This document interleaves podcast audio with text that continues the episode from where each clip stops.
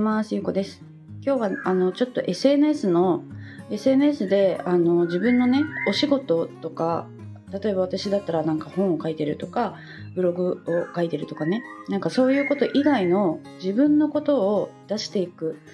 ことのメリットっていうのをねなんかお伝えしたいなと思います。あの、ま、例えばなんか私はねあの HSS 型 HSP ですって言ったりとかねしてるんですけど結構ねあの私もそうかもしれませんとか私もそうですっていうあのメッセージをいただくことがすごく増えたんですよ。だからなんかこう今まではねその HSP っていうことは私はなんかそのデメリットかと思ってたんですよ。なんか私はこうこういうとこ嫌だなとかなんかこう気質だと知らなかった時はなんで私はこんなに人間関係がねうまくいかないんだろうなとかね。そういうことを結構悩んでたから私としては結構自分の嫌いな面だったんですよその HSP であることっていうのは。でなんかその最近はそうやって HSP の概念とかももう結構知れ渡ってるしなんかたくさんの人が私もそうなのかもなっていう人がね増えてきたからこそなんか私はそうやってね、S、あの SNS とかに HSS 型 HSP ですっていうのをね書いてるんですよね。そしたらなんか同じような人がねあのすごく集まってくるしなんかこうやっぱり共通点を見つけるとそれだけで好きになったりとかあの気になったりとかっていうきっかけになるからなんか自分のことってやっぱどんどん出していった方がいいなって思ったんですよ。そういうなんかこう学びっていうかまあ私の実際にあったね体験を今日はちょっとお話ししたいなと思って。でまあその HSP のこともそうなんですけど私あのツイッターの方でねちょっと前にあの無料であの Kindle のあの記事のね配布をしたことがあってその時にね、まあ、たくさんの方があの記事もらってくださったんですけど最近またねあの欲しいですっていう方がいたんですよ。でその方はなんでその記事をもらおうと思ったかっていうのをね教えてくださってなんかその方宮崎に住んでる方でもうすぐ Kindle を出すっていう方だったんですよね。でその方はその記事の配布のツイートを見た時にまあその別の方から紹介してくださって知ったらしいんですけどでまあそれがまず最初のきっかけだったとは思うんですけどね。その後に私がノートあのブログみたいなねノートを書いてるのを見てそこにね私が自己紹介であの宮崎に住んでたっていうのを書いてたんですよね。でそしたらその方は宮崎に住んでたからなんかこう親近感が湧いてあの応募しましたみたいなことを言ってくださってて本当になんかそのどこ出身ですとかどこに住んでますとかそれだけでもなんか共通点だと思ってねこうあの親近感を持ってくださる方っているんだなと思ってそうなんかすごく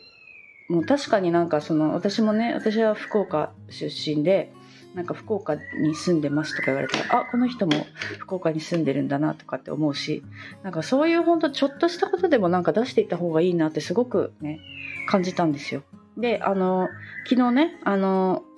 初めてあの SNS でねもう1年以上つながってた方とお会いしたんですけどその方はね私があのバリに今回は長くいますっていうのをあのインスタでね上げてたらあのいつまでバリいますかっていう連絡をくださってで、あの、何月に行くので、なんか、タイミングがあったら会いましょうみたいな感じで言ってくださってね。そうで、なんかその、それも私がバリに長くいますって言ってたからこそだし、なんかその、仕事と関係ないこととかでも、どんどん出していこうって思ったんですよ。なんかそれで、私はやっぱりそうやって価値観が合う人とか考え方が同じような人とかなんかやっぱりそういうこう共通点がある人とやっぱり関わっていきたいなと思うしなんかねこうすごくなんだろうこう自分に合う人と会いやすくなったなってすごく思うんですよ。私はあのインスタとかはねもうすごく何年前もう10年ぐらい多分私があのオーストラリアにワーホリしてた時に始めたんですよインスタってだから多分10年以上もインスタはやってるんですけどなんかその時に比べてなんかい昔はねなんか本当にただの友達とつながるツールみたいな感じだったんですけど今はなんかそうやって知らない人と出会うためのツールだし、まあ、その仕事として使ってる人もたくさんいるしなんかそうやってこう共通点がある人とねあのつながれるツールだからなんかこうやって自分らしさとか自分のねあの弱みとかねコンプレックスだと思ってるとこもどんどん出していったらいいなって思ったんですよね。そういう同じような人と出会えるし共感し合えるし。そう。であとねもう一個気づいたのはそういうなんか弱みと思ってるところとか自分が自分のこと嫌いだなと思ってる部分とかをね出していくと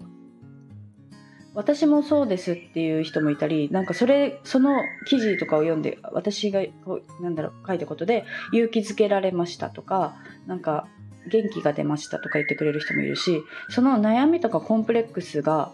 なんか浄化されていくっていうかなんかこうそれが自分の弱みと思わなくなっていくような出来事が起きていったりするんですよ。でだからなんかこう自分が解決したいこととかねすごく自分が弱いと思ってることとかもう何でも何でも出した方がいいなと思ったんでその方がなんか自分の中でもいい方向に進んでいくなと思ってなんかねそれを思ったから今日はね伝えたかったんですよ。なんか SNS ってなんかいい面ばっかりをね見せるんじゃなくてまあ、そのツールによってもね使い分けが必要かなとは思うけどなんかやっぱりこうインスタとかってねなんかこうキラキラの部分をだけを出してる人もやっぱりいるしそれが別に間違いっていうわけでもないしでもなんかその弱い部分を出すことで関われた人もたくさん私はいるからね私はそのそっちが合ってるなと思ってなんか今日はそういうお話をしてみました。なんかこう自分でもあの出したくないなっていう部分をねあえて出してみるとかなんかそういうことをしてみてもいいいいのかなと思ったからねあのちょっとお伝えしてみました。はい、今日はそんな感じです。今日も聞いていただいてありがとうございます。